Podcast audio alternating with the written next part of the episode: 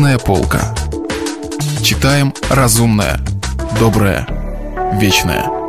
Радио «Комсомольская правда». Рэй Брэдбери. В штиль. Для вас читает Иван Абакумов. Человек, не разгибая спины и обливаясь потом, выводил узоры на песке, и непрерывная линия рисунков стекала с его пальцев по деревянной палочке на берег. Он кряхтел, топтался вокруг своих созданий, что-то бормотал и наносил новые штрихи.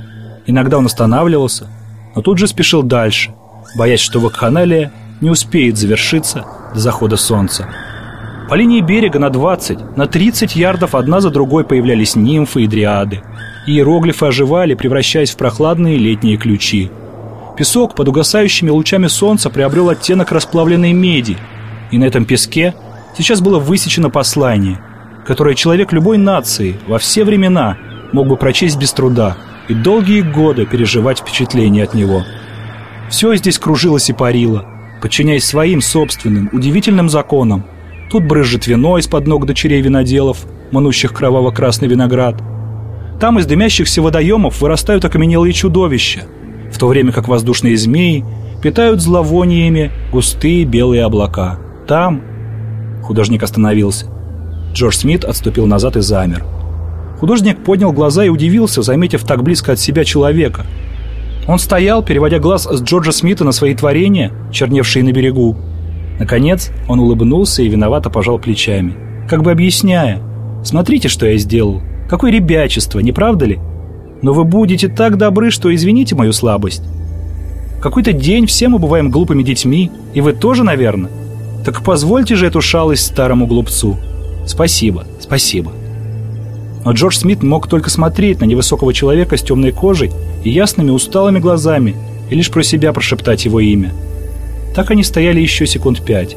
Джордж Смит, прикованный взглядом к песчаной фреске, художник, наблюдающий за ним с веселым любопытством. Джордж Смит открыл рот и закрыл его, поднял руку и опустил.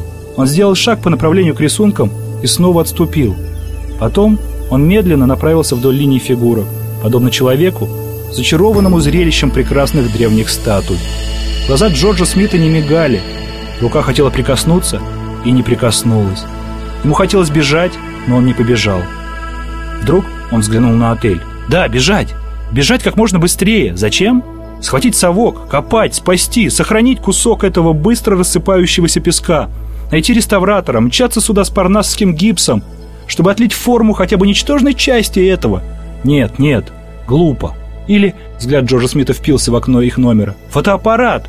Бежать туда, лететь с ним обратно на берег и спешить, вдоль драгоценного бордюра, щелкая, без устали снимая кадр за кадром, пока... Джордж Смит стремительно повернулся к солнцу. Оно слабо мерцало на лице, глаза Джорджа казались маленькими частицами этого огня. Солнце уже наполовину погрузилось в воду, и Джордж Смит знал, что через несколько секунд оно исчезнет.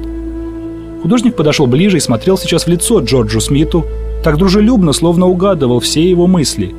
Вот он слегка покачал головой. Вот палочка от мороженого выпала из его руки. Вот он попрощался с Джорджем Смитом. «Доброй ночи, доброй ночи». Вот он пошел прочь к югу. Джордж Смит стоял, глядя ему вслед, и спустя минуту он начал делать то, что только возможно было сделать в его положении. Он отправился в путь, вдоль берега, мимо верениц фавнов и сатиров, пляшущих единорогов и пьяных от вина и счастья девушек. Он прошел долгий путь, не отрывая глаз от бушующей вакханалии. А когда он дошел до конца, то повернулся и двинулся в обратном направлении. Всматриваясь в песок так пристально, будто искал потерянную вещь. Так он бродил до тех пор, пока темнота не скрыла от него картины на песке. Джордж Смит сел за стол ужинать. «Ты опаздываешь», — сказала жена. Мне пришлось спуститься одной. Я была голодна». «Ты правильно сделала», — сказал он. «Было что-нибудь интересное во время твоей прогулки?» — спросила она. «Нет», — сказал он. «Ты странно выглядишь, Джордж. Мне кажется, ты сегодня заплыл слишком далеко и чуть не утонул.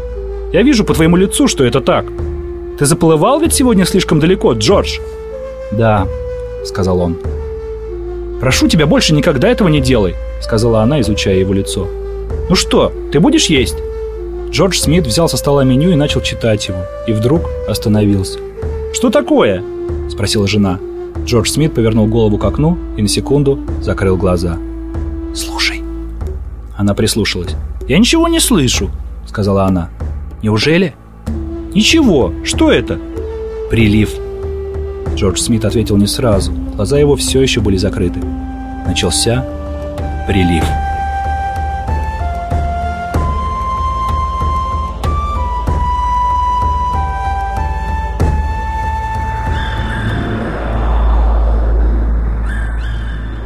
Рэй Брэдбери. В штиль.